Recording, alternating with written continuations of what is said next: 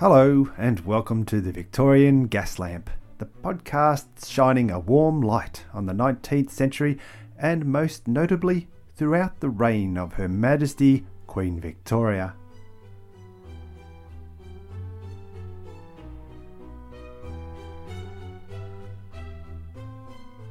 Episode 12 Keep It Real. As an alert to parents, some of the content in this episode is a little mature. But by the time you listen to this, I'll have researched for this episode about a year or so ago now. Doing a history podcast does consume a lot of time, so I needed to make sure I had enough in the pipeline to ensure I could keep a steady stream to be listened to. I have a long list of topics I want to do for people, places, and events. And then sometimes something just falls into your lap and you just want to get cracking on writing about it. There's been a great TV series called Grand Tours of Scotland's Lochs, and having had the privilege to have seen a number of them in real life, I wasn't going to turn down the chance to see some more. Presenter Paul Merton had the horrible job of wandering about this stunning country, so I have to give him and the BBC crew credit for this episode as it gave me something to podcast that I thought you might find fascinating. And hey, Paul, if you ever need a co host, hit me up. I can travel. He briefly spoke during the episode about a man named John Ruskin and the slightly sordid details of his relationship with his wife. Hey, a little sordid is always good for a podcast, and it was in the 1800s, so it qualifies for me. And then I found out so much more. John Ruskin was born on February 8th, 1819 so he would have been celebrating his 202nd birthday about a week or so ago by the time this comes out. Ah, timing there. Happy birthday, John. He's recognised as the leading art critic of the Victorian era, and Ruskin was a patron of the arts, a philanthropist, and a social thinker. He wrote on a wide range of subjects such as myths, architecture, education, geology, and political economy, to name a few. Importantly, in all his writings, he emphasized the connections between nature, art, and society. So, as you can probably already see, he was way ahead of his time. He was, after all, growing up in a society that was heavily focused on industrial advancement at the expense of art and culture. But how did he get to that insightful point in his life? Well, I'm glad you asked. Ruskin was largely educated by his parents and private tutors. His father gave him a passion for the works of Byron, Shakespeare, and Walter Scott, as well as an abiding belief in the ideas of the Romantic era, the chief of these ideas being that the feelings of the artist are critical to any work. This is a terribly crude explanation of it, and I'll cover the concept of romanticism some other time. But John's mother was an evangelical Christian who would spend hours teaching him to read the Bible as well as having him commit large passages to memory but he later went to King's College in London and there prepared for Oxford. His tutor through this time was Thomas Dale, the man who was the first professor of English literature at King's College. Ruskin's parents certainly weren't short of funds, and he spent a lot of time travelling around Europe and the United Kingdom with his parents, including such places as France, Belgium, Venice, and Turin, as well as closer to home in the Lakes District and north into Scotland. He regarded Venice as the paradise of cities, and it was the subject of a lot of his works. In 1836, Ruskin could be found studying at the University of Oxford. While he was often ill during this period, he did make some important friendships. Among those was Charles Thomas Newton, he was a famous archaeologist of the time who was later knighted for his work. Another friend was William Buckland. and aside from being a brilliant geologist and paleontologist, Buckland went on to become the Dean of Westminster Abbey. Also, one of his senior tutors was Henry Liddell. Henry would have an exemplary academic career that needs to be talked about some other time, but for the sake of trivia here, Henry would later have a daughter named Alice. Yes, the inspiration for that Alice. You know the one. White rabbits, TikTok, all of that. In 1837, through the following year, Ruskin wrote a series of articles for London's architectural magazine that dwellings should be, and I quote, sympathetic to their immediate environment and use local materials. End quote.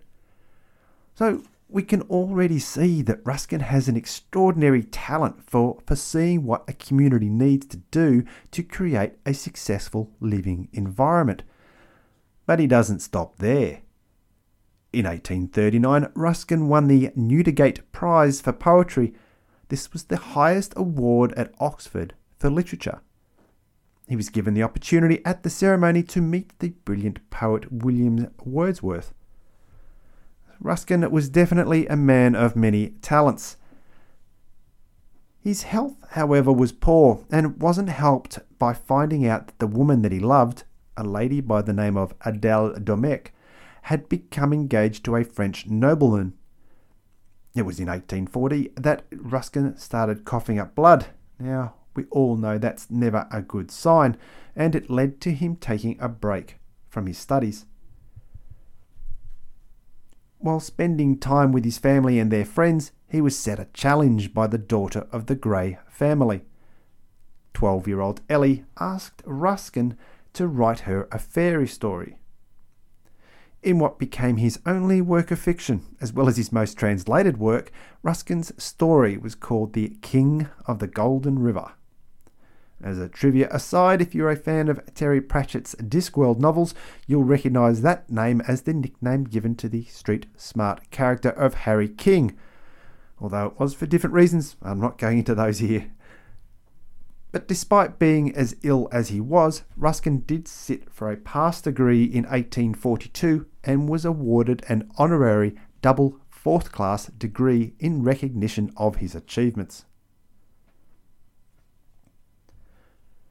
Ruskin first came to public attention when the first volume of Modern Painters was released in 1843, and John wrote extensively in defence of the brilliant artist J.M.W. Turner. Another very long story short, Turner had focused much of his work bringing landscape painting to a prominent form, and this was not always regarded as popular by the artistic establishment. Ruskin argued that modern landscape painters such as Turner were superior to the old masters because the latter were following convention and not what he called truth to nature. It was, Ruskin believed, the task of the artist to observe the reality of nature and not to invent it that while this idea was slowly gaining traction, his ideas soon found ground among artistic figures in English society. Famous writers such as Charlotte Bronte and Elizabeth Gaskell supported Ruskin's ideas, and from there his position in artistic society was established. Touring Europe once again in 1844, he pointedly wrote of the changes he saw in Venice from the city that he had known. Venice is lost to me, he wrote. The modernisation and architectural restoration of the city was to Ruskin simply a form of destruction. For John Ruskin, the only true action to take was that of preservation and conservation.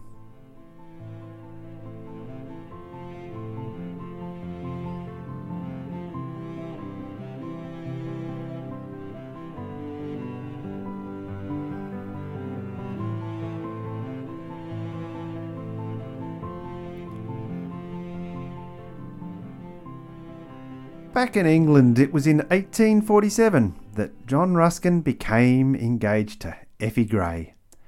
You remember her, the 12 year old that he wrote the story for? Mm-hmm. Well, Euphemia Chalmers Gray was now 19. And in a relationship that was encouraged by both of their families, the young woman became Mrs. Ruskin to the 29 year old John in 1848. The couple then moved into the house that had once been owned by Ruskin's grandfather. It was the home where his grandfather had committed suicide by cutting his own throat. So I guess that adds some Gothic background to the relationship. The couple travelled to Venice in November 1849, and it was here that cracks began to show in their relationship. John preferred to draw and write, were engaging in solitary studies, while his younger wife wanted to socialise and enjoy the city. At the time, there were Austrian troops in the city, and apparently, with Ruskin's consent, one of the troops, a Lieutenant Charles Politzer, became, quote, friendly, unquote, with the young wife of Ruskin. That can mean anything, for sure, but Effie's brother and others later believed that Ruskin deliberately encouraged the relationship to compromise Effie and to give him an excuse to separate. Supremely talented, environmentally aware, yet naive about his marriage. That's John Ruskin. Every time you start to look at someone else's life, there always seems to be some high points and others not so high, so can't be too quick to judge. It was also during the trip to Venice with Effie that Ruskin worked on what became a three volume work called The Stones of Venice. It started out as a technical work of Venetian architecture, but evolved into a broader study of the cultural history of the city. He felt that Venetian cultural achievements had been compromised, and therefore its society had been too because of a decline in the true Christian faith. Ruskin believed instead of revering the divine, architects were being selfish and honouring themselves and celebrating human sensuality. Ruskin loved the Gothic style of ornament, seeing it as an expression of free and creative work rather than using machinery. An artist should be using their hands. If he was alive today, you just know that Ruskin would shop on Etsy and not eBay. A quote here from volume 2 of the series. We want one man to be always thinking and another to be always working, and we call one a gentleman and the other an operative. Whereas the workman ought often to be thinking, and the thinker often ought to be working, and both should be gentlemen in the best sense. As it is, we make both ungentle, the one envying, the other despising. His brother and the mass of society is made up of morbid thinkers and miserable workers. Now, it is only by labour that thought can be made healthy, and only by thought that labour can be made happy, and the two cannot be separated with impunity. End quote. Now, this work was seen as being a critique of the division of labour in society and also on industrial capitalism in general. Socialist groups in particular reprinted this as an argument for their social ideas and desires for restructuring the workforce. Again, this concept of management and worker working together and understanding their roles together is more of an idea that we encourage in our modern workplaces whereas back then the idea was seen as being counter to commercial success. As his life continued, it was in the 1850s that Ruskin became a strong supporter of the men that became known as the Pre Raphaelites. Raphael and others like him, such as Michelangelo, had changed the style of painting to a more structured and fixed style that corrupted the art of the day. The men Ruskin supported felt that art should have more intense colours and more details for the art to be more natural. They wanted a return to art as it was before Raphael, thus the name Pre Raphaelites. This movement was something certainly within Ruskin's beliefs of how art should be, and with the early artists within this movement, they were influenced by his opinions as well, so it was a win win for both sides on that. Among the artists in the pre Raphaelites was a man named John Everett Millais. Among Millais's most prominent works was one called Christ in the House of His Parents. This painting was considered blasphemous at the time. It had Jesus cutting his hand on a nail while he was in his father's workshop. The floor is messy with dirt and wood.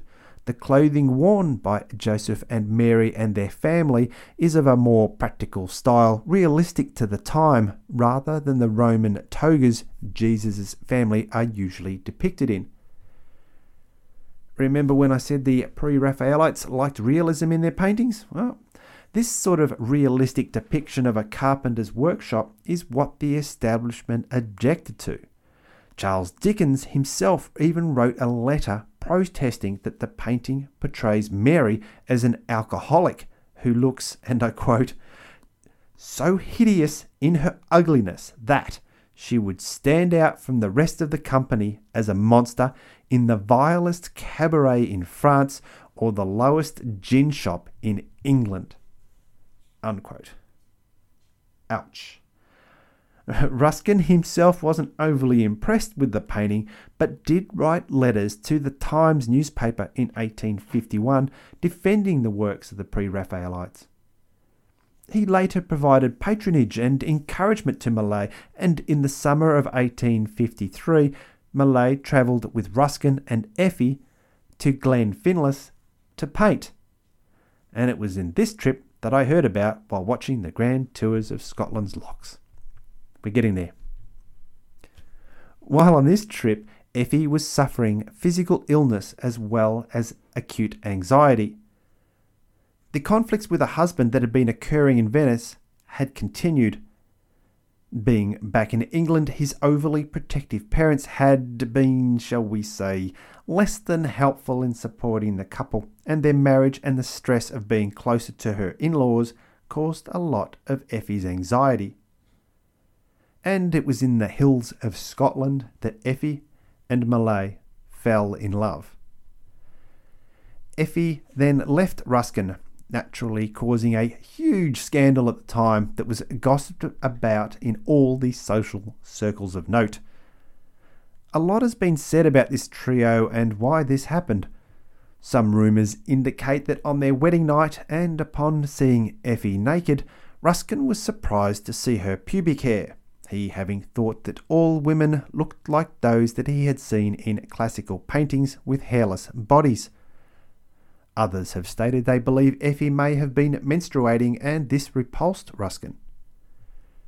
His disbelief in how a woman was meant to look is further compounded by the fact that in 1854 Effie filed a suit to annul their marriage on the grounds of non consummation. This was six years after they'd gotten married. Ruskin disputed the claims of incurable impotency uh, but the annulment did go through. Ruskin told his lawyer during the annulment proceedings, quote, It may be thought strange that I could abstain from a woman who, to most people, was so attractive. But though her face was beautiful, her person was not formed to excite passion. On the contrary, there were certain circumstances in her person which completely checked it. End quote. And double ouch. That's got to hurt. Effie married Millais the following year. She lived to the age of 69 and had seven children by him. Ruskin did not even make mention of any of these events in his diaries. But even with such a huge scandal being splashed sordidly across the newspapers of the day, Ruskin continued to write. His reviews were hugely influential capable of making or breaking someone's reputation. Don't forget, this is a time without all the distractions that we have today to entertain us. Visiting a gallery and seeing the latest works was the equivalent of scrolling through your Instagram or Pinterest and checking out the latest photos and works by those you follow. Ruskin was the equivalent of having the biggest web page devoted to talking about current social trends in the most popular form of artistic expression of the day. The satirical magazine Punch wrote of him in 1856 I paints and paints. Hears no complaints and sells before I'm dry. Till savage Ruskin he sticks his tusk in, then nobody will buy. So, like Ron Burgundy in Anchorman, he was kind of a big deal. In addition to continuing to patron the arts, he also exhibited his own watercolours in both England and the United States. His theories on art inspired some architects to adopt a more Gothic style to their works. Among those buildings that he directly influenced are the Oxford University Museum of Natural History. In 1858, Ruskin was employed by the wealthy Latouche family to teach their daughters drawing and painting. Now, don't get the wrong idea too quickly here. Rose Latouche was 10, Ruskin was 39. Apparently, he gradually fell in love with her. And during these years, Ruskin was having a crisis of faith, and combined with the joy and depression he felt towards Rose, meant he struggled for a number of years with mental health problems.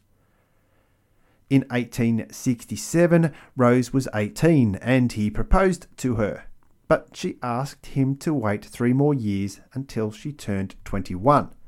However, she finally rejected him in 1872 before she died of illness in 1875.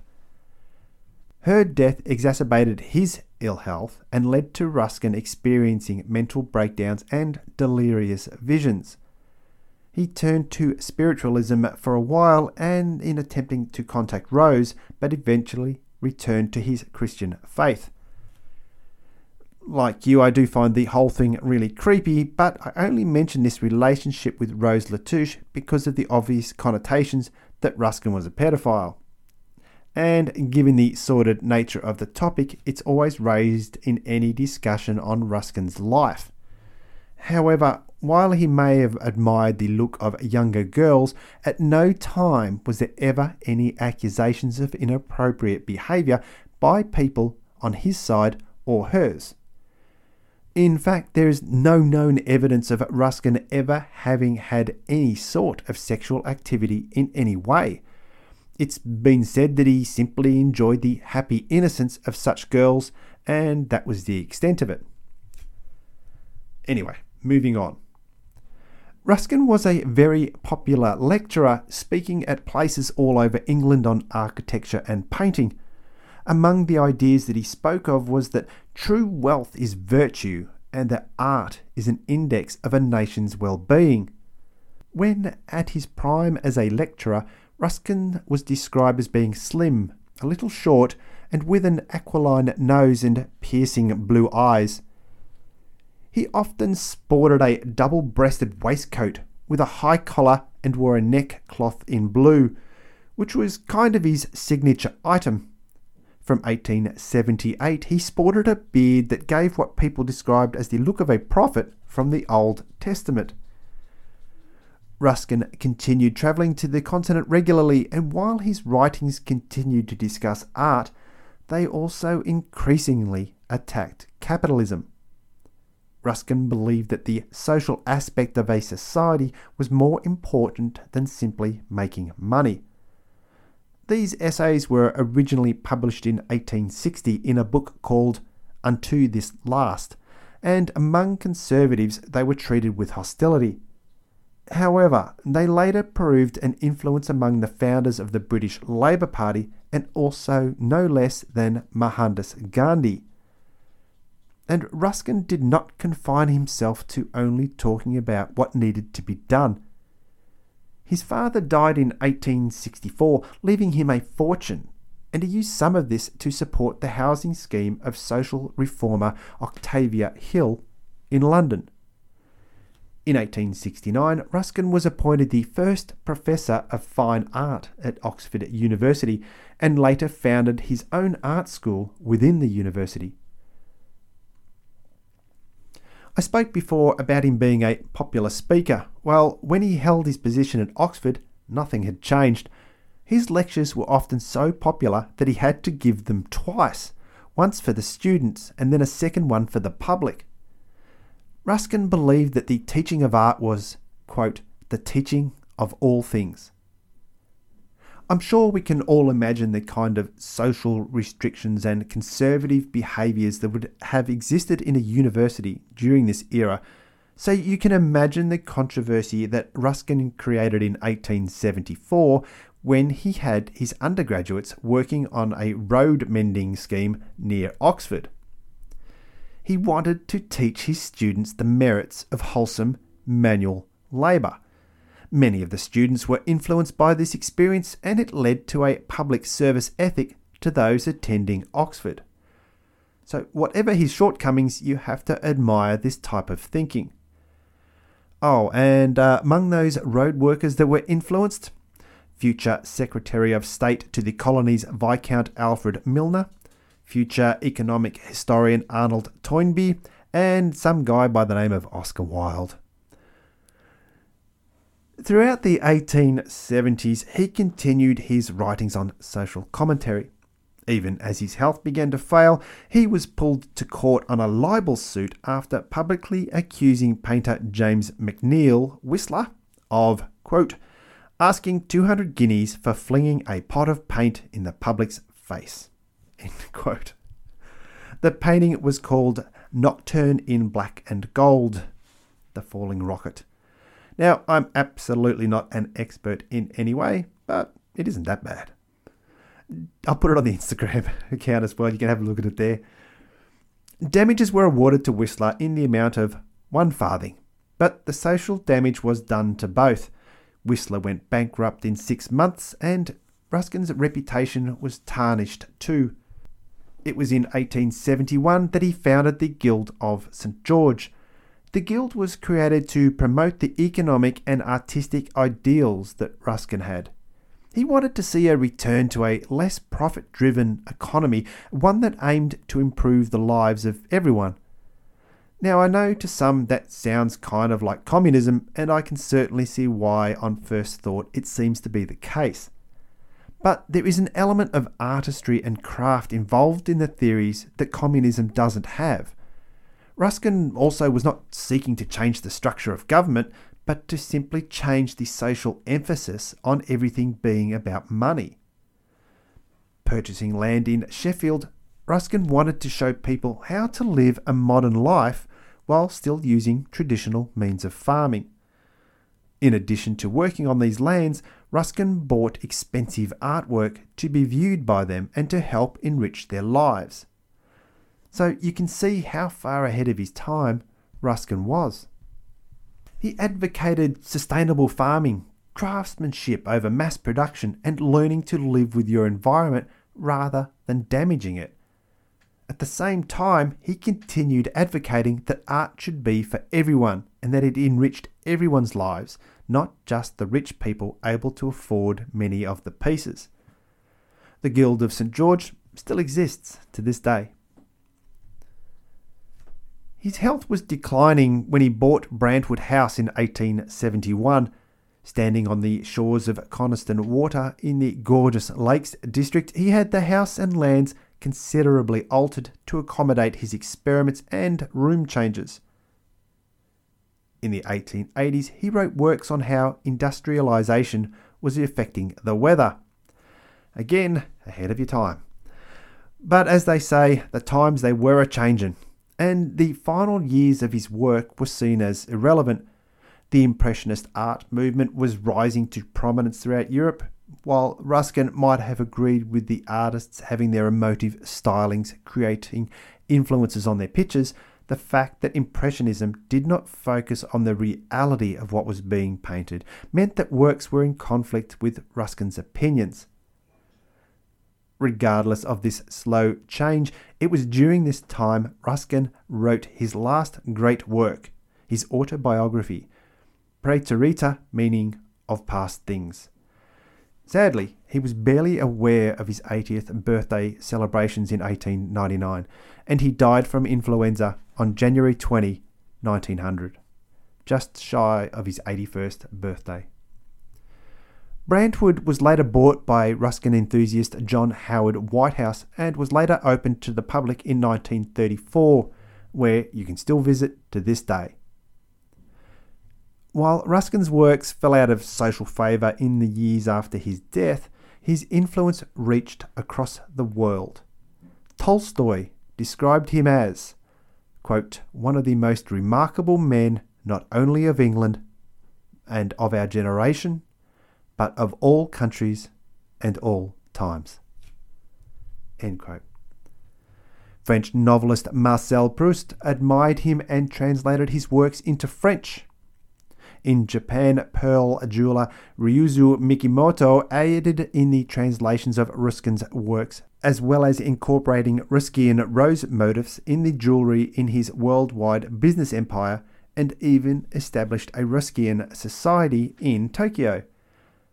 Pioneers of town planning Thomas Horsfall and Patrick Geddes, and the founders of the Garden City movement Ebenezer Howard and Raymond Unwin, all call Ruskin an inspiration for their own works. Even Pierre de Coubertin, the man who created the modern Olympic Games, cited that the Games should have a Ruskian aesthetic identity that transcended mere championship competitions. Since the 1960s, academic interest in his life has realised that a man born in a century of industrial revolution was more focused on environmentalism, sustainability, and quality rather than mass production. Ruskin was a man of intense contradictions. Like a fish, he said, it is healthiest to swim against the stream he described himself mostly as a conservative, but many of his ideas were socialist in outlook. He believed in hierarchy, but also that the rich had a responsibility to protect the poor. He had a privileged background, but gave away much of his wealth. I'll leave the last words to John Ruskin himself. In his biography, he said, It was probably much happier to live in a small house and have Warwick Castle to be astonished at, than to live in Warwick Castle and have nothing to be astonished at. So here endeth the episode. My website is victoriangaslamp.com. You can email me at victoriangaslamp at gmail.com with any suggestions you might have for future episodes. Happy to look into whatever might interest you as well. You are the ones listening. On Twitter at Vic Gaslamp and my Instagram account is Victorian gas lamp. Post there probably a couple of times a week, and I do it as a bit of a, an extra aside to the podcast itself. Speaking of which, the next episode will be out in two weeks, so keep a lookout for that, and I'll see you next time under the gas lamp.